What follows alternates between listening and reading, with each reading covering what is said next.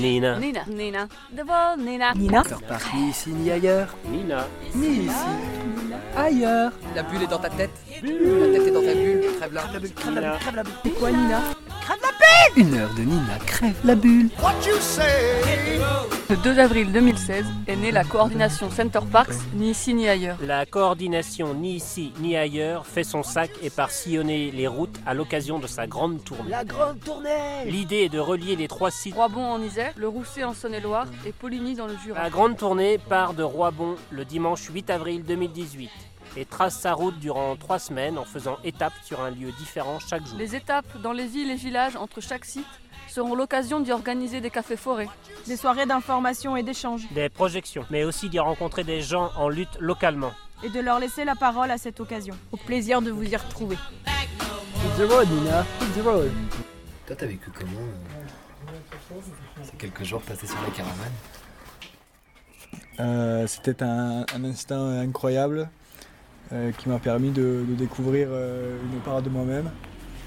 Nous étions au moment de l'expulsion de Notre-Dame-de-Lande et il était question de tout de même garder un peu la continuité de ce que nous avions engagé avec la caravane.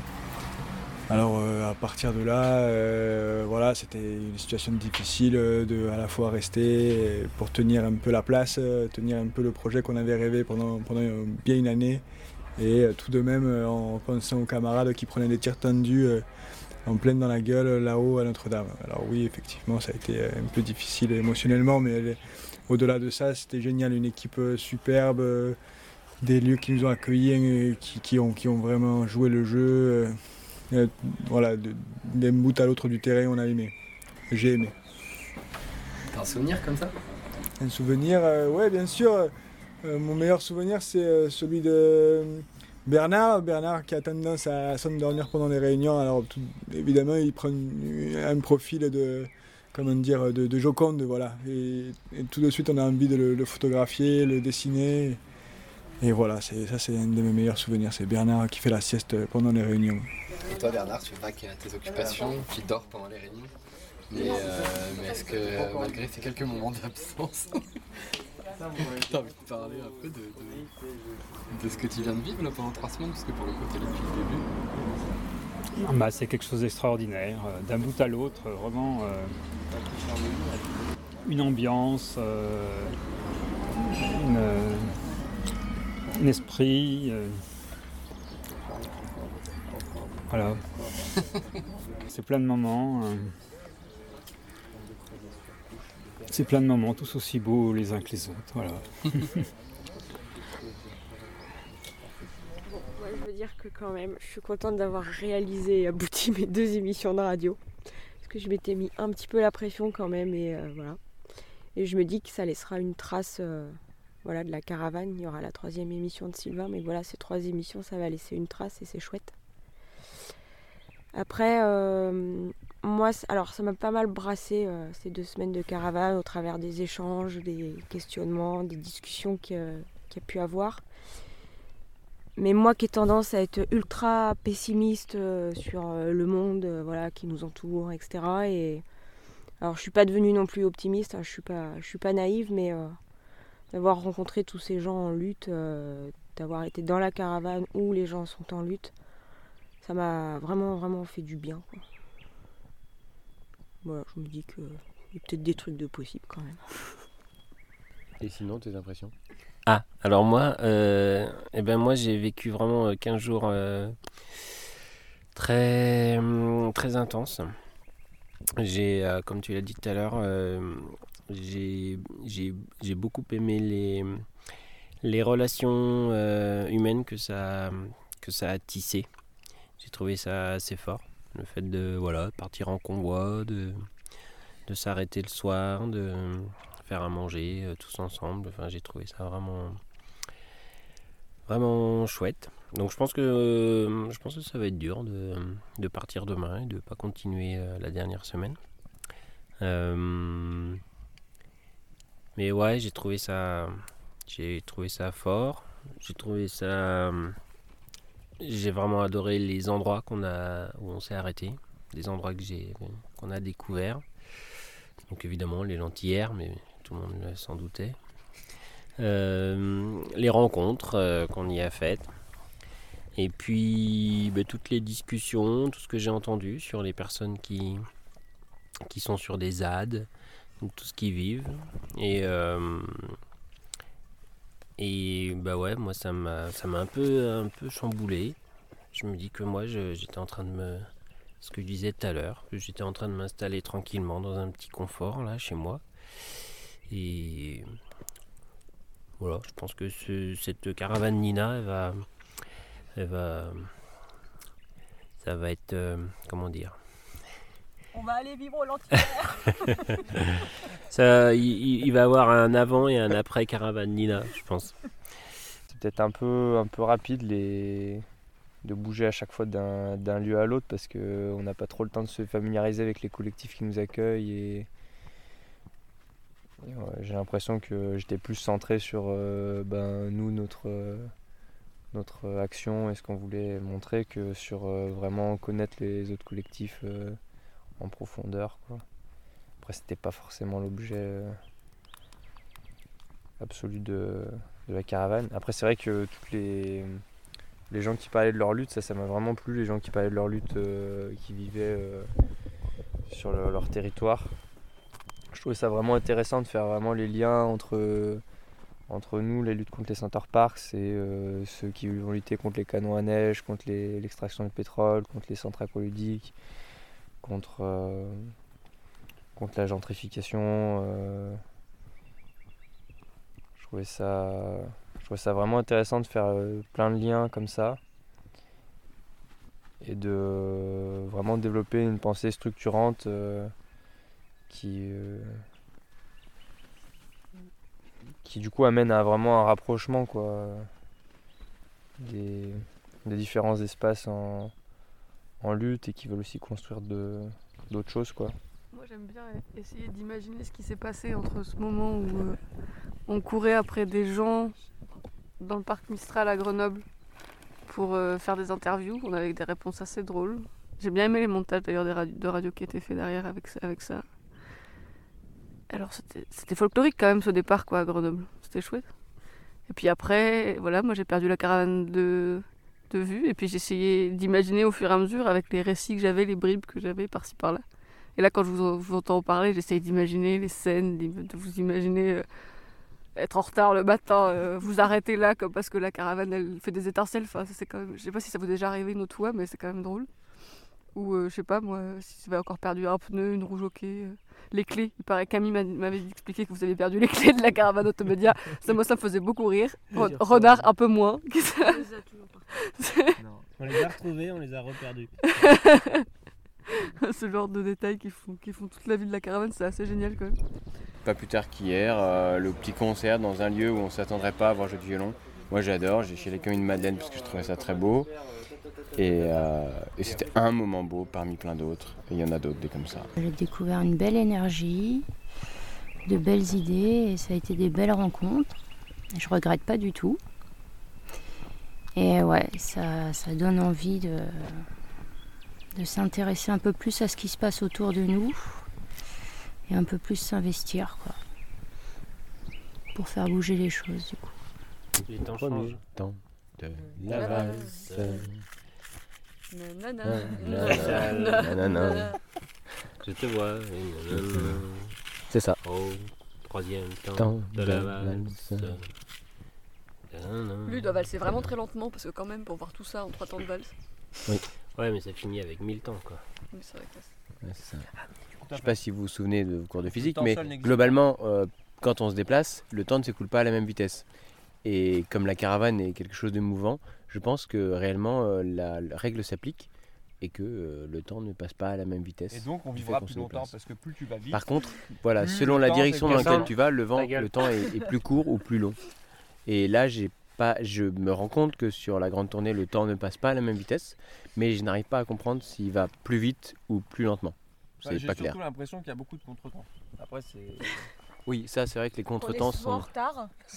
Les contretemps sont une constante. Le temps passe plus lentement pour nous. Et peu de contre-exemples. C'est vrai. Il est possible que le temps soit plus lent pour nous et plus rapide pour les autres, ce qui expliquerait le retard. Et sinon, vos impressions? Oui, c'était la question de départ. En couleur ou en noir et blanc?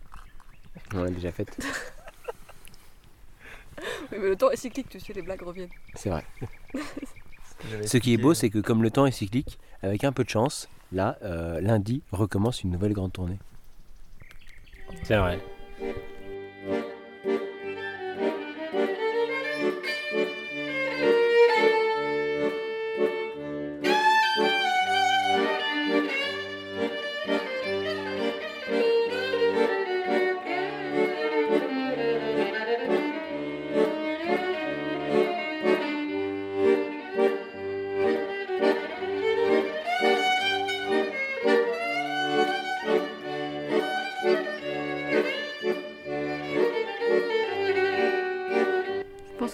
Ça va donner une sacrée force quand même, cette caravane.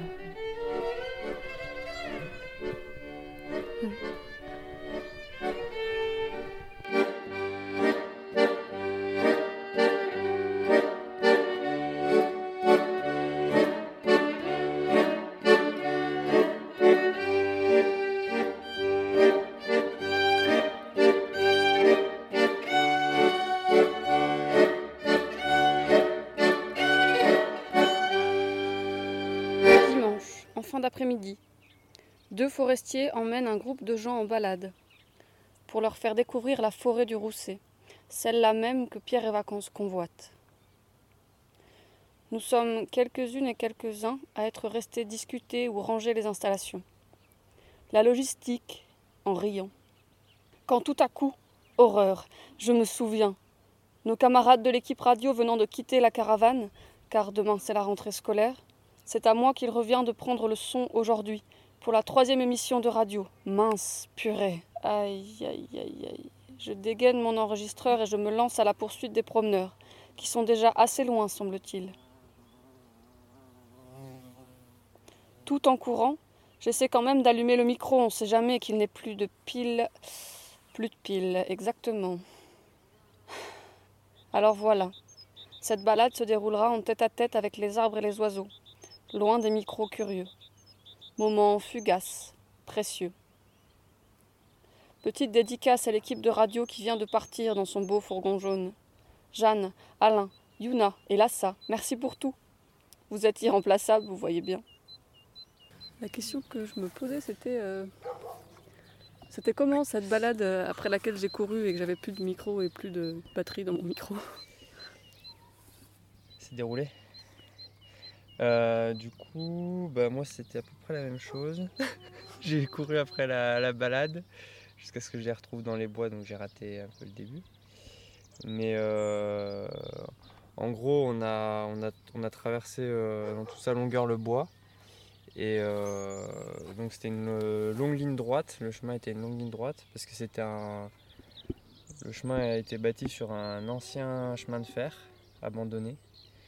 Et donc tout le long du chemin, il y a des œuvres, donc des renforcements et des buts qui permettaient au chemin de fer de passer et, avec des ouvrages pour que l'eau passe sous le chemin de fer. Et donc de part et d'autre du chemin, il y avait les bois. D'un côté plutôt tous les résineux qui étaient plantés un peu comme des maïs. Et de l'autre côté, plus en contrebas du chemin, il y avait plus la forêt qui s'était développée un peu par elle-même. Donc j'étais assez étonné parce que finalement, il y avait quand même pas mal de points où c'était pas exploité. Quelques clairières et du coup, quand même une diversité assez intéressante de plantes. Donc ça rompait un peu avec l'image que je me faisais du bois qui pour moi était complètement dédié à la monoculture.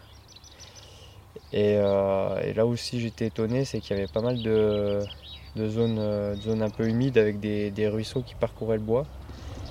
Et du coup un sous-bois aussi qui n'était pas complètement étouffé par les douglas, parce que les douglas ils étouffent pas comme peut-être les sapins, donc ça laisse un sous-bois assez libre, donc d'autres espèces qui peuvent venir se nicher sans être étouffées, quoi. Et arrivé au fond du bois, on a vu un étang assez admirable avec il y avait un héron, je me rappelle, et des belles prairies bien arrosées et avec des belles fleurs. Et ça, c'était ce que voulait prendre Pierre et Vacances, mais apparemment le propriétaire voulait pas donner son terrain. Et du coup, ouais, on a vu tout ce qui était l'emplacement de le supposé emplacement de la bulle tropicale, où seraient les cottages, etc. Et ça se situe en fait en plein cœur du bois. Donc tous les travaux, toutes les machines qui passeraient dans le bois, ça tasserait complètement la terre, ça couperait les arbres, etc. Et sachant qu'avec les grosses machines, le sol met environ 50 ans à se recomposer dans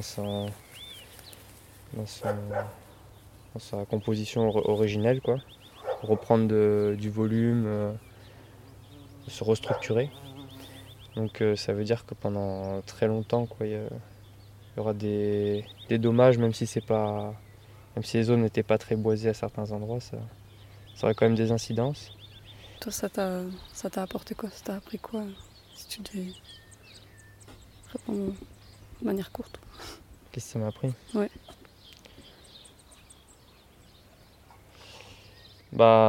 L'image que je me faisais du bois, c'était un bois complètement dédié à la monoculture, un peu un bois mort, et au final j'ai découvert que c'était un bois assez riche et où il y avait quand même des zones humides, alors que je pensais qu'il n'y avait pas eu toute zone humide,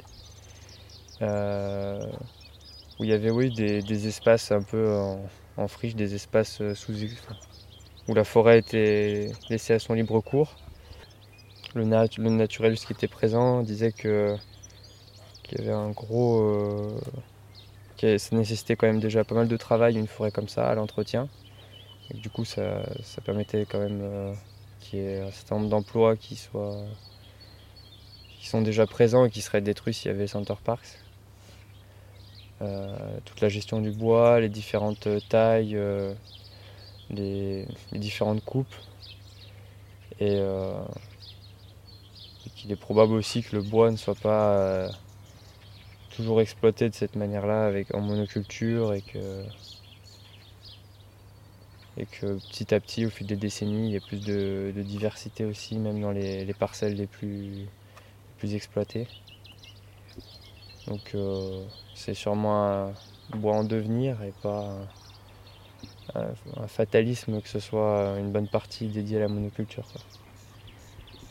Faut juste repenser la gestion du bois et tout ira pour le mieux.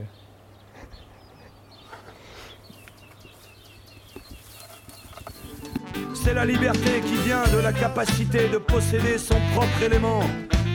Le poisson possède le sien, de même que l'oiseau et que l'animal terrestre. Taureau avait encore la forêt de Walden, mais où est maintenant la forêt où l'être humain puisse prouver qu'il est possible de vivre en liberté, en dehors des formes figées de la société.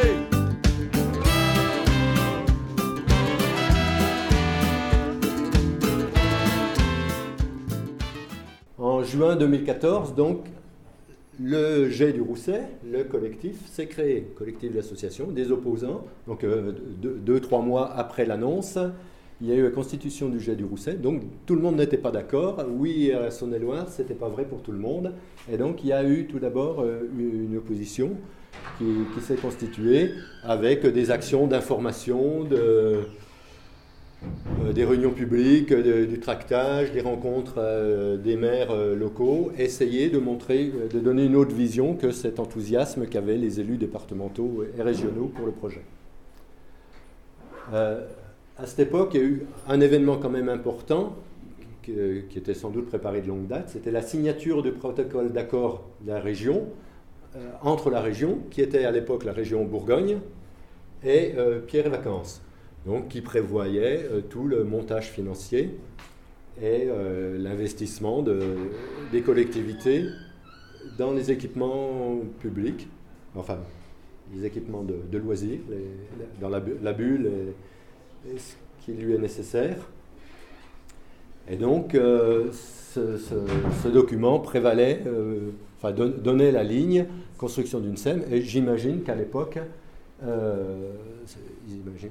c'était censé rouler très facilement sur les bases, puisque tout le monde était d'accord, la droite, la gauche, la région, le département, etc. Simplement, Roybon se bloquait, se passait mal, et Pierre et Vacances a eu l'idée, j'imagine que c'est pour cette raison, d'essayer de mettre un peu de liant dans l'aventure, pour pas qu'il y ait tout d'un coup des zadistes qui apparaissent, des gens qui bloquent les marchés, en disant on va faire de la concertation, de la participation du public. Et donc ils ont demandé, alors que ce n'était pas obligatoire vu le montant du projet, ils ont demandé à ce qu'il y ait un débat public qui soit organisé par la Commission nationale du débat public. Des débats publics, c'est quelque chose de formalisé, où on doit déballer son projet, et puis qui ne l'a pas suivi, je pense que tout le monde l'a suivi, et donc je ne m'étends pas, vous avez su. Donc on y a participé, et ça a été quand même une période d'avril à septembre 2015 où on a mis beaucoup d'énergie pour contrer les arguments de tous les pros Center Parcs. Ceux que j'ai déjà cités, les élus, mais aussi ceux qu'on a vu apparaître, en particulier la Chambre d'agriculture, qui était très, très motivée pour dire que c'était bon pour l'agriculture, c'était bon pour la région, c'était bon pour tout. Et puis la CCI, toutes les instances ont voulu approuver ça, mais l'opposition a été importante. Et en septembre, lorsque le débat était terminé, la procédure disait que la commission avait 3 mois ou 2 mois, je ne sais plus, pour rendre ses conclusions. Et puis ensuite que le porteur de projet avait 3 mois pour donner sa décision au vu du débat et des conclusions de ce débat. Ceci nous amenait à février 2016.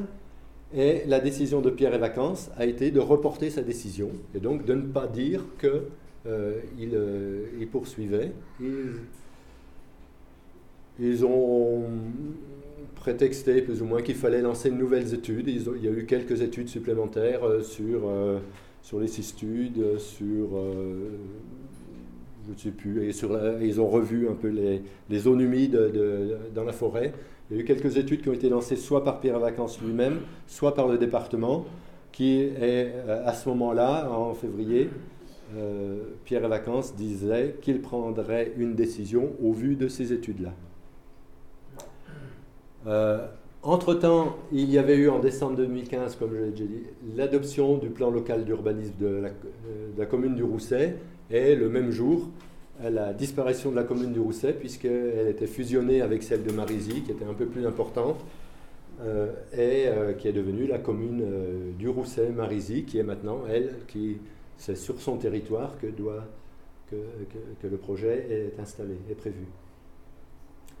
On avait aussi à cette époque-là, et ça a sans doute joué un grand rôle, la fusion des régions Bourgogne et Franche-Comté, et ce qui voulait dire que la nouvelle région, BFC, héritait des 2 projets, et qu'il fallait coordonner tout ça, que le protocole d'accord de juillet 2014 devenait caduc, qu'il fallait revoir ça, et qu'il fallait revoir ça avec des compétences du département qui avaient modifié. Le Jura n'était plus forcément puisqu'il n'avait plus la compétence tourisme, n'était plus prêt à y aller de gaieté de cœur, etc. Il y a eu donc des tractations financières qui devaient reprendre. Là aussi, peut-être qu'on nous en dira plus tout à l'heure. Mais en tout cas, ça a certainement joué un rôle sur le fait qu'ils ne prennent pas la décision. Ils ne savaient plus du tout si un protocole d'accord qui leur soit aussi favorable pourrait être signé. On a parlé de ne plus faire qu'un des 2 parcs, le Jura, la Saône-et-Loire. On a entendu des tas de bruit et puis des états d'âme de quelques élus à partir de ce moment-là. En même temps, dans cette période-là, on a eu, en avril 2016, donc tout juste 2 ans, la création de la coordination Nina, ici en Saône-et-Loire, et qui est donc celle que vous connaissez bien, qui nous invite aujourd'hui. Oui, je voudrais préciser au sujet de la décision de Pierre et Vacances de reporter sa décision. C'est qu'ils savaient qu'il y avait des recours contre le PLU et ils attendaient de voir quels allaient être. Ils n'étaient encore pas. Non. Je fais le déroulé. Alors, sur la page suivante, les recours sont venus après. Le recours gracieux, il a été fait dans les 2 mois après la décision du Conseil. Je pense que à cette époque-là, on balbutiait. Les recours gracieux, ils ont été faits fin février 2016. La décision, je suppose, quand ils l'ont annoncé eux aussi, de ne pas prendre de décision, ils l'ont annoncé aussi fin février 2016. Ils n'étaient encore pas... À mon avis, ce n'est pas ça qui était déterminant. C'est devenu déterminant après, lorsque... il y a eu ce PLU, donc notre association, avec 2 habitants du Rousset, a porté devant le tribunal administratif de Dijon pour que le PLU soit cassé, soit annulé. Or, sans PLU, on ne peut pas avoir un permis de construire au milieu de la forêt. Donc, il leur est indispensable. C'est d'ailleurs pas la commune qui avait l'idée de l'élaborer, c'est le département qui avait tout travaillé. Les avait mis, avait amené le cabinet de conseil, etc., avait tout fait. La commune, trois conseillers municipaux ont démissionné parce qu'ils avaient reçu le document de 300 pages le mercredi soir et puis qu'ils devaient le voter le samedi matin, en gros. Hein. Ça montrait à quel point c'était les conseillers, le conseil municipal qui était moteur là-dessus. Non, pas du tout, c'était le département. Et la commune a subi cela, mais a allé jusqu'au bout pour le valider dans les temps fin 2015. Voilà, donc les recours, ils ont été déposés il y a 2 ans. Il y a une autre association avec laquelle qui n'a pas de contact avec la CP Nina, avec la Nina, mais qui existe bien et qui a aussi déposé un recours à peu près sur les mêmes bases contre ce PLU pour l'annuler. Alors depuis, qu'est-ce qui s'est passé? Eh bien, pas grand-chose d'officiel, pas grand-chose de bien acté. C'est plus ou moins le silence de Pierre et Vacances. Alors, pas le silence total, mais ils disent que... Eh bien, maintenant, ils disent qu'ils attendent effectivement le résultat que diront les juges sur le PLU. Ils disent qu'ils sont toujours intéressés, mais qu'il faut qu'ils blindent un peu leurs arrières d'un point de vue juridique. La région BFC dit qu'elle est toujours partante, que c'est toujours très bien, qu'ils veulent ces 2 projets, etc. Alors, dans leur document leur schéma directeur pour le tourisme, ils ne nomment plus directement Pierre Vacances ou Center Parcs, mais ils disent qu'ils veulent des grands équipements, ils continuent. Mais pareil, ils ont lancé des études pour revoir le mode de construction économique, financière, mais tout ça, à moins que Hervé ou Eric aient d'autres informations plus précises, ça reste des choses un peu vagues. Ils ont fait parler d'eux il y a quelques mois en allant revisiter le Center Parcs de Sologne, en revenant en disant on est toujours enthousiasmé, c'est toujours super et on veut toujours le faire, mais ça ne va pas beaucoup plus loin. Ils ont élaboré une sorte de doctrine qui est de dire on le soutient mais pas à n'importe quelle condition et on a 3 points de vigilance qui sont... Sans ça, on ne soutient plus. C'est vigilance économique, donc, puisqu'ils sont attaqués sur le fait que ça risque fort de coûter très cher aux contribuables, se casser la figure, etc. Donc, ils seront vigilants économiquement, financièrement. Ils seront vigilants au point de vue démocratique. Ce n'est pas des bêtes, hein. Donc ils aiment bien entendre l'avis du public et qu'il y ait de la participation. Et voilà, le dernier éditorial de la présidente de région parle de défense de la biodiversité. Et ça. Et donc j'arrive sur leur troisième vigilance, ils seront vigilants écologiquement, et donc c'est quelque chose qui va faire que du bien à l'eau, à la biodiversité, etc. Donc ils ont leurs trois vigilances, et si tout ça est bien respecté, et que personne ne trouve à y redire, eh bien ils soutiendront le jour où Pierre et Vacances aura enfin pris sa décision. Imaginons un instant les forêts anglaises du XVIIe siècle. Elles couvrent bien sûr de bien plus grands territoires qu'aujourd'hui, même si elles sont en constante diminution depuis le Moyen-Âge. Le roi et ses représentants, les riches propriétaires et les garants de la moralité publique, n'auront de cesse dès cette époque de contrôler les populations s'y étant réfugiées, de clôturer et de déboiser ces territoires. Même si on peut relever ce paradoxe, le roi est en même temps un protecteur de certaines forêts qui sont ses réserves de chasse. Ces forêts sont donc bien plus peuplées qu'aujourd'hui, et cela pour plusieurs raisons. L'Angleterre connaît d'abord une rapide croissance démographique à partir du XVIe siècle. Cela étant renforcé par les difficultés économiques à partir du début du XVIIe siècle, une augmentation du coût de la vie que les plus pauvres subissent durement. Une partie de cette population se retrouve sur les routes, et certains iront se réfugier dans les forêts, les friches ou sur les communaux. Ces terres régies par un droit coutumier, appartenant à tous, mais commençant à être lorgné et accaparé par une classe de nouveaux propriétaires qui rognent de plus en plus sur ces terres et qui, souvent en toute illégalité, les enferment derrière des clôtures. Ce sont sur ces terres que les digueurs s'établiront leur campement. Les biens communaux permettent aux habitants de ces territoires d'aller ramasser du bois de chauffage ou d'extraire de la tourbe, d'amener paître leurs bêtes, de cueillir fruits, baies, champignons, voire de chasser pour améliorer leur quotidien. Cela permet aussi aux plus pauvres, notamment ceux qui ne possèdent pas de terre, d'avoir quelques bêtes et de les nourrir gratuitement. Enfin, ces communaux sont les témoins d'un autre type d'organisation sociale, basée sur la gratuité et la solidarité par le travail en commun.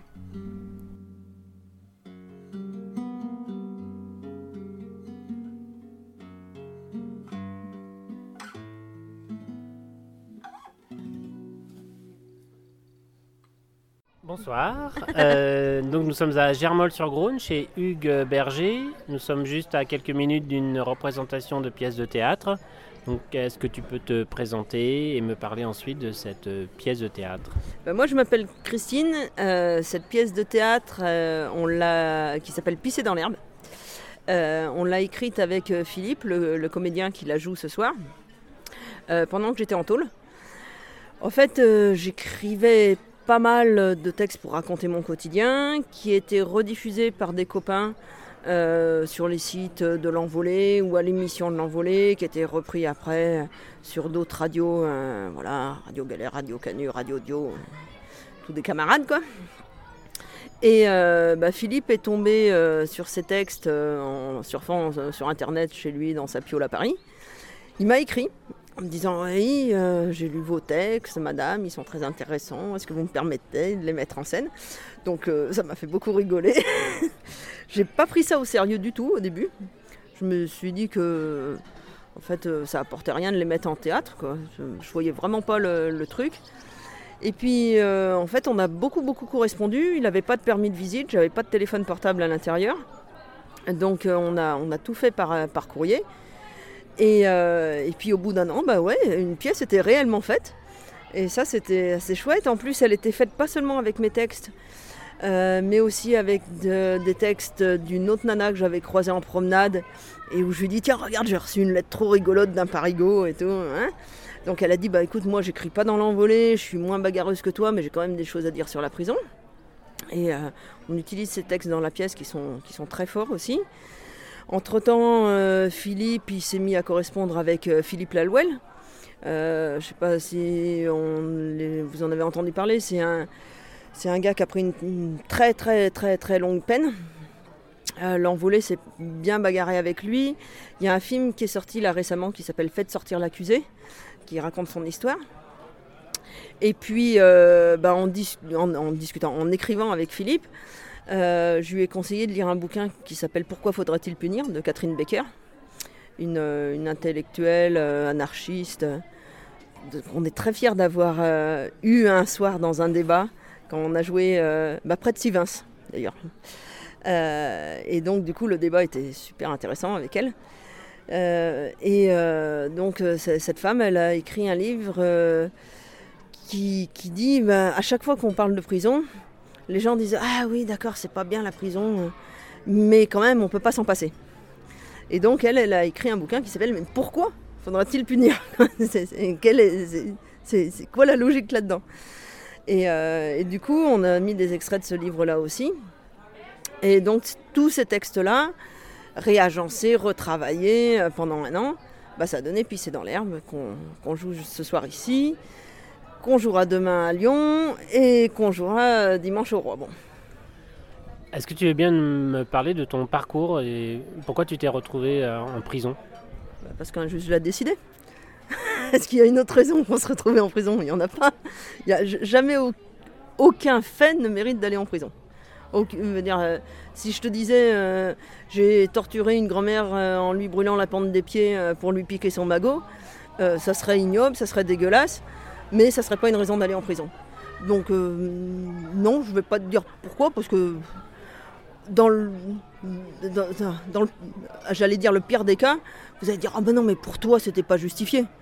Donc non, j'ai pas envie de ça. Ce qui raconte surtout la pièce, c'est pas pourquoi j'y suis arrivée, c'est pourquoi j'y suis restée.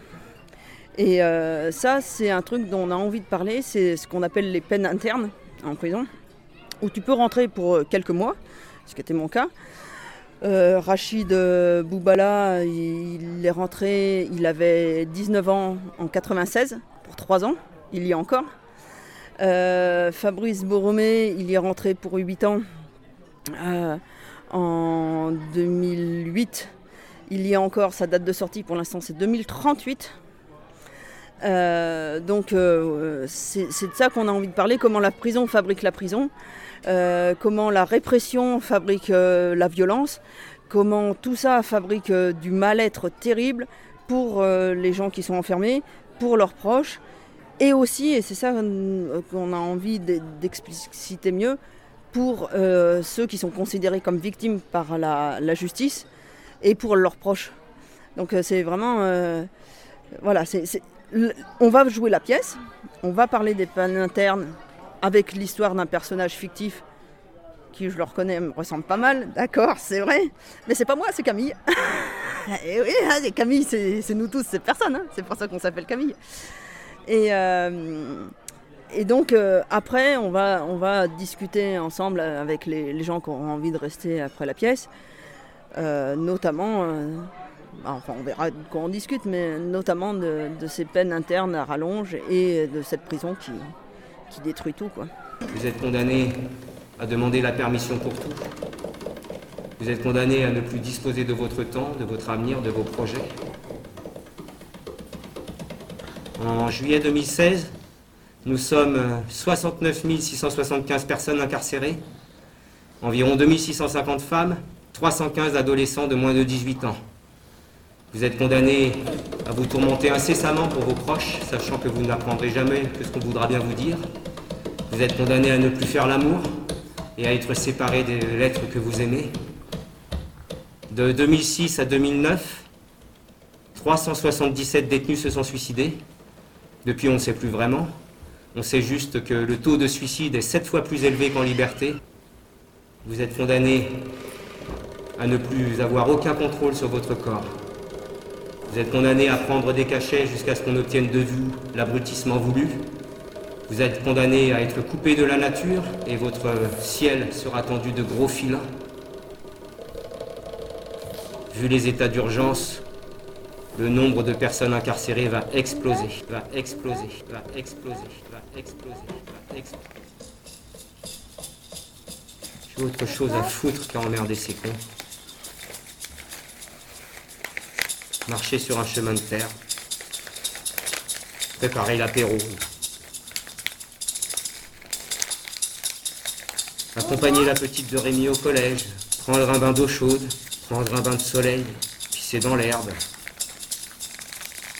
aller sur les places publiques, refaire le monde avec les potes, Traire une brebis, faire du fromage, cueillir des fleurs, faire du vélo. Entendre un patron me demander « Ça fait longtemps que t'es dans le métier? T'as travaillé avec qui avant? Tu as ton permis de conduire? Tu as ton propre chien? Il a quel âge? T'as pas d'enfant, hein, parce que la cabane, elle est petite. » Non, je n'ai pas d'enfant. Vous êtes condamné à vivre sans beauté une existence rigoureusement monotone. Vous êtes condamné à vivre votre désastre sans la consolation de personne. Faire des crêpes avec ma mère. Boire un verre de gnôle avec mon père. Ou retaper le camion. Jouer avec mon chien. Caresser un homme. Marcher dans les pâturages. Dormir, allongé toute une nuit près d'un feu. Sentir l'odeur du troupeau. Entendre bêler mes brebis. Pisser dans l'herbe. Pisser dans l'herbe. Pisser dans l'herbe. Pisser dans l'herbe. Pisser dans l'herbe.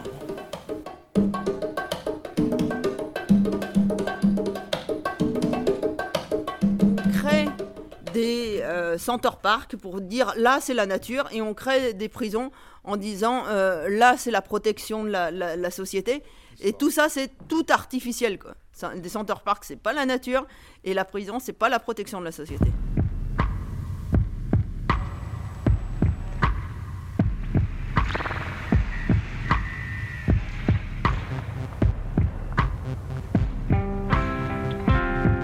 C'est avec les ambitions qu'on attrape le financier, avec les munitions que dérape le policier. C'est une condition de devoir nous laisser vivre. La foule en érection est déjà bien ivre, en réanimation dans des lits noirs et blancs. Ne tire aucune leçon de nos arracheurs de dents. Ils crachent comme des cons sur le pavé des enfants. Les cigarettes s'allument à l'annonce de leurs 13 ans. C'est juste une épaisse brume de plus dans le présent. Un grumeau qui se glisse dans un lit charmant, un cuni bien triste dans une belle au bois dormant, des poils qui s'érissent sur un bras bien coiffé, une pulpeuse nourrice dans un pavillon parfait. On vit, on s'aime à travers nos écrans, on cache, on garde nos envies dans des écrins. Y a des yeux qui débordent, des vieux qui te bordent, des haches qui se dressent, des tresses qui se lient. La détresse est visible, elle se couche dans nos lits. Un matin de novembre, nargué par un suçon, ils ont repris la vie de n'importe quelle façon. De l'accumulation naît la révolution. Une étincelle brille entre deux explosions, réveille les instincts de tes morbides pulsions. Les gens bien pensants vont quitter leurs fonctions. Notre arme est triomphante et rentrée dans Paris, pénètre dans cette fente aux lèvres déjà meurtries. Un viol quand tu rentres dans une foule asservie.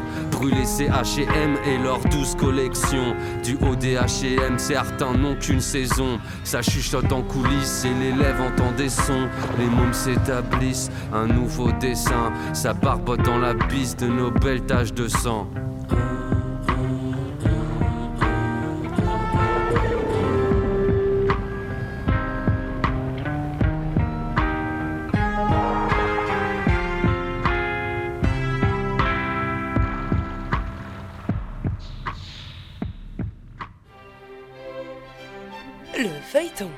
Le feuilleton de qui? De Pierre. Et Vacances. De Vacances. Vacances. Le feuilleton de Pierre et Vacances. Précédemment dans Les Envahisseurs, Pierre et Vacances sont perdus en pleine forêt la nuit. La tension et la panique montent. Pierre semble perdre la raison et part soudainement en courant, laissant Vacances seule.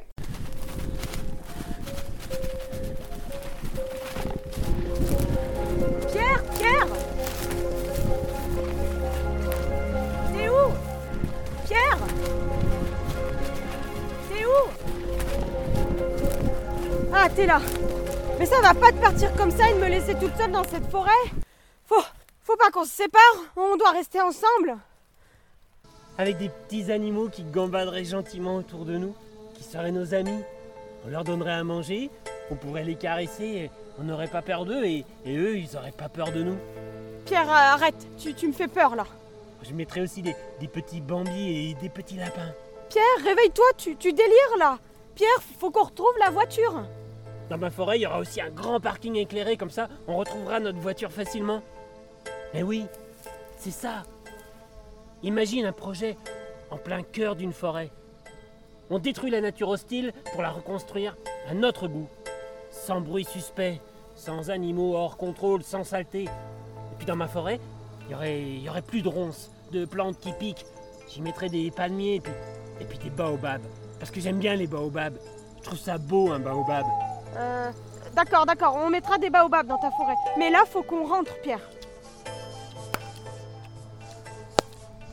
Et puis, des vieux oliviers d'au moins 1000 ans. J'aime bien les vieux oliviers d'au moins 1000 ans.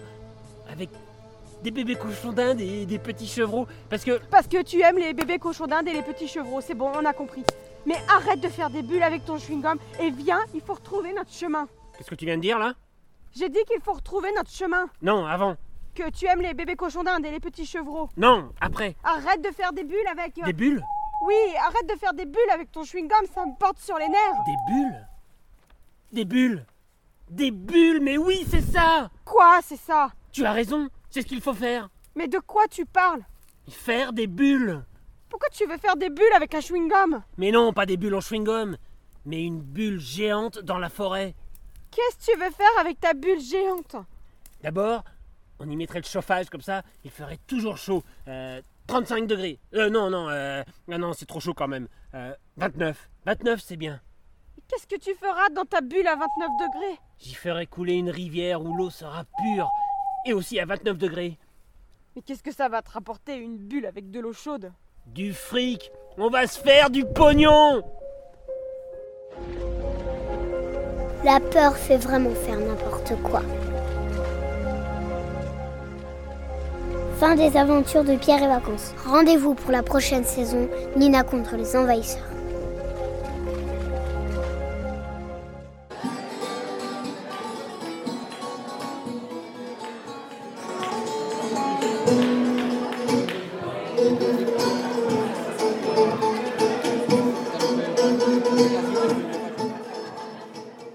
Dans un lieu qui s'appelle le Chat-Perché. Comme vous pouvez peut-être vous en apercevoir, c'est un lieu de réparation vélo, donc qui n'est pas doué spécialement à faire des actes comme ça, mais on le fait. On fait régulièrement ce genre de choses. On souhaite qu'il y ait des choses comme ça qui se développent. Ici, donc, dans l'atelier du Chat-Perché, c'est de la co-réparation vélo. Vous avez ici donc la possibilité de venir réparer vos vélos avec l'aide de bénévoles qui vous donnent des conseils, qui à la limite vous aident beaucoup, hein, mais bon, qui sont ici. Donc l'histoire, c'est autonomiser les gens pour la réparation de vélos. Démystifier un petit peu tout ce qui est mécanique, sans raison, voilà, tranquillement, dans un après-midi, vous faites réparez votre vélo. Vous pouvez monter votre vélo de A à Z également. À votre disposition, vous avez tout autour des pièces détachées qui sont disponibles pour monter le vélo. Donc c'est tout du remplacement, ça c'est des pièces qui sont à prix libre. L'idée de l'association, c'est bien sûr la bienveillance, elle est basée sur la bienveillance, hein, sur un échange très équitable, très égal entre chacun.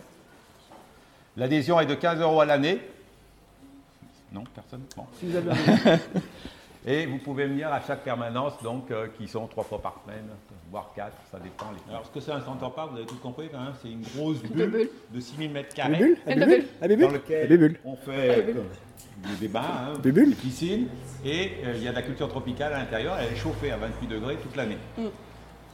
L'État intervient dans des services financiers, c'est-à-dire qu'elle se charge de la viabilisation. Ça, c'est les deniers publics qui sont donnés à Center Parcs, en fait. Ça, il y a aussi toutes les routes qui sont faites pour acheminer les futurs centaures parquistes qui viendront ici donc bénéficier de ces eaux chaudes à 28 degrés. Et donc, c'est fait sur des zones qui sont généralement désertes actuellement et ils font miroiter l'histoire de l'emploi. Hein, donc l'emploi, mais c'est tous des emplois précaires, peu valorisants, alors que tout l'argent qui a été mis pour la viabilisation, pour les routes, pour le terrain, aurait pu être utilisé pour dynamiser le pays, pour faire d'autres choses. Voilà. Je ne sais pas si vous connaissez un Premier ministre de la République française qui s'appelle toujours, il n'est pas encore mort, Jean-Pierre Raffarin. Ah, Raffarin, c'est quelqu'un d'extraordinaire. Quand il était aux affaires, il avait une ennemie énorme qui était Ségolène Royal, dans la région Poitou.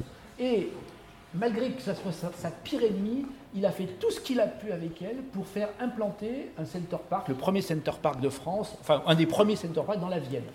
Et il expliquait que c'était quasiment du service public, un Center Parcs, parce que les enfants, ils vont dans la piscine, c'est comme s'ils vont à la piscine municipale, c'est bien connu.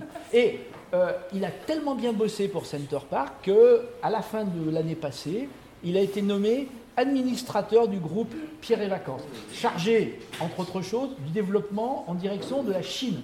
Parce que Pierre et Vacances, qui est une multinationale, lorgne un marché du tourisme de masse hors sol, qui est le marché chinois. Voilà, donc gloire à Jean-Pierre Raffarin. Pourquoi on est là ?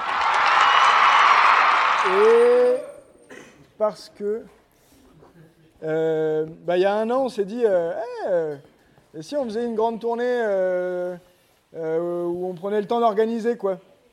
Une grande tournée infotour. Le 11, c'est une coordination qui existe depuis 2 ans. Et dedans, il y a des gens qui luttent contre le Center Parcs de Roybon, contre celui de Poligny dans le Jura et contre celui de... Du Rousset, en Saône-et-Loire. Du Rousset en Saône-et-Loire. Et en fait, là, ces trois luttes-là, on a décidé de se rassembler et d'élargir un peu au Center Parcs en général. Et après, on a élargi encore plus au monde entier qui va avec le Center Parcs, c'est-à-dire tout ce qu'on trouve pourri, du tourisme au monde capitaliste, à tout ce que tu veux. Ça fait, c'est bien, ça, vaste programme, on a de quoi faire, on est content. Programme anti-tout. Anti-tout, voilà, il paraît que on est vraiment catalogués comme anti-tout de toute façon partout où on va. À Roybon, c'est déjà propriétaire du terrain. Du coup, nous, quand on occupe là, on habite là et on se dit, bon bah, quoi qu'il se passe, ils risquent pas de lâcher le machin comme ça, il faut qu'on reste là, il faut qu'on surveille ce qui se passe, parce que si le projet, celui-là est annulé, il y a moyen qu'ils reviennent quand même avec d'autres merdes, ou qu'ils vendent à d'autres gens, ou je sais pas quoi, enfin ils échangent avec je sais pas qui, enfin ils vont s'amuser quoi, mais nous aussi, parce qu'on est bien, dans la forêt, voilà, et bon bref, ça c'est Roybon, et il y a aussi le Rousset et Poligny, et là, Center Parcs est vachement moins avancé, Pierre et Vacances, en fait, ils gagnent leur fric en faisant des projets, c'est l'entre-deux. En fait, les centres touristiques, quand ils tournent, ça leur apporte quasiment rien. Ce qui pour eux fait les bénéfices, c'est que c'est la construction des trucs. Parce qu'ils ont des magouilles géniales, ils achètent un terrain que dalle et après ils construisent des trucs qui revendent vachement cher, du coup c'est vachement bien pour eux. Donc ils avaient 3 autres projets en plus de Roybon où ils peuvent rien faire pour l'instant. Et les 3 autres projets sont plus récents. Le Rousset et Poligny, c'est 2014. Et l'annoncement du projet, alors que Roybon c'est 2007, ça fait quand même 10 ans qu'ils y sont dans leur merde.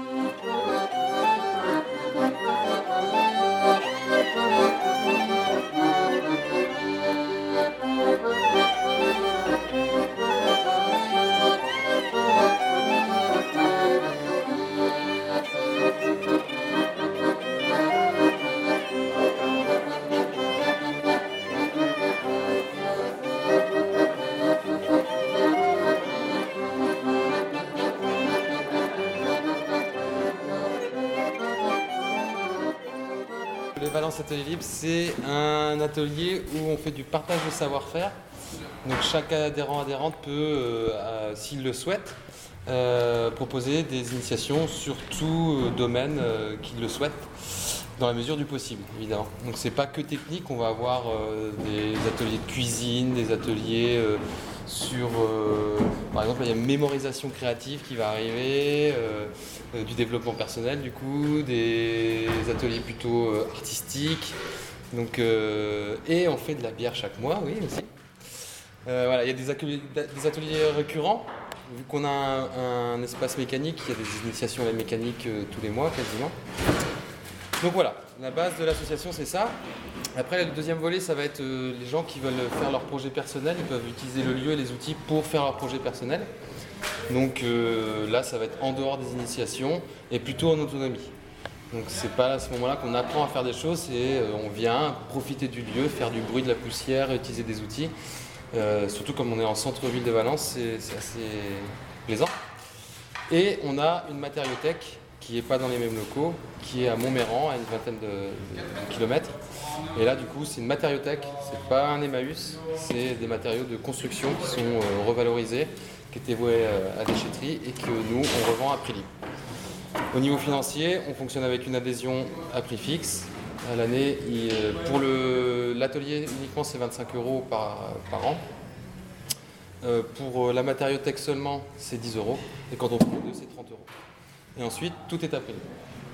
Il y a quelques rares ateliers où on va avoir par exemple des prix pour la matière première, parce que voilà, on ne peut pas la donner. Et certains gros ateliers longs où là, on peut avoir de temps en temps des prix fixes pour les gros ateliers. Du coup, dans les espaces ici, en fait, on est dans un bâtiment qui est assez grand, on a 550 mètres carrés, mais c'est une colocation. Donc il n'y a pas que le Valence Atelier Libre. Il y a d'autres entités. Ici, on a des artisans et d'autres associations. On a une société qui fait des stages d'autoconstruction de petites éoliennes. On a un métallier. C'est pas Tripalium, c'est T-Eole. Tripalium, ça c'est un réseau national d'autoconstructeurs.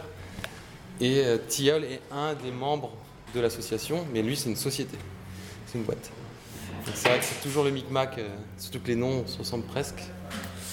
Donc voilà, là il y a T-Eole, il y a Saperli Palette, il fait des meubles en palette, un artisan qui fait des meubles. On a un métallier, on a une cellière, en ce moment elle vient d'accoucher donc depuis trop. Ensuite en asso, on a T-Eole École, donc c'est une asso qui fait des supports pédagogiques pour les énergies renouvelables et particulièrement l'éolien. Et on a Catalyse qui fait de l'accompagnement à l'autonomie en milieu rural. Et voilà, et on a le Val. Donc tout ça, c'est dans les mêmes locaux. Ce qui fait qu'il y a des espaces qui sont dédiés à certaines entités et des espaces communs. Du coup, au niveau des financements, c'est juste les adhésions ? Alors, on a les adhésions, on a le prix libre à chaque atelier. Chaque fois que tu viens faire quelque chose en fait ici, tu sais que tu as un prix libre à fournir à la fin. Si tu viens bricoler en autonomie, si tu viens suivre un atelier, il y a un prix libre à fournir à la fin. Et les matériaux de la matériothèque qui nous rapportent aussi des prix libres. Donc ça, c'est les rentrées d'argent. On a une super subvention de la mairie de 400 € par an. Et voilà pour l'instant. Sleeping, d'ailleurs, pour vous qui dormirez peut-être là ce soir si vous le souhaitez. Donc c'est tout simple, il y a des matelas, il y a des couvertures, des draps. On prend son matelas, on se met où on veut, on fait sa nuit et quand on repart, on a arrangé. Là, il y a une zone de gratte en fringue si vous voulez piquer un œil. Il faut s'imaginer une mezzanine juste au-dessus de tous les ateliers avec plein de matelas posés partout. Et là, il y a juste à s'allonger. Là, je prends trop de place. Il y a le soleil là qui perce d'un balcon avec un petit jardin. C'est plutôt agréable. Du coup, là, on a la bibliothèque technique. Voilà, on peut consulter quand on veut. On a l'espace couture et on a l'espace spiruline. On fait de la spiruline avec des ateliers dessus en aquarium. Voilà, puis donc après, libre à chacun de voir ce qu'il veut faire dans ces espaces-là. On peut virer les tables, faire autre chose. Il y a eu des trucs de yoga ici, de méditation. Mais bon, on a arrêté parce qu'avec la meuleuse, c'est pas possible. Merci Brémond, merci Brémond, merci Brémond, merci Brémond. Quel plaisir d'être exploité par vous, on est heureux comme des fous. Merci Brémond, merci Brémond, merci Brémond, merci Brémond. Ce que vous faites ici-bas, un jour on vous le rendra. Mais si tu veux, mon cher Brémond, à toi le plaisir de travailler pour nous faire des cabanes dans la boue. Mais plus de patron, et plus de béton, ce monde que tu n'aimes pas, nous le construirons sans toi.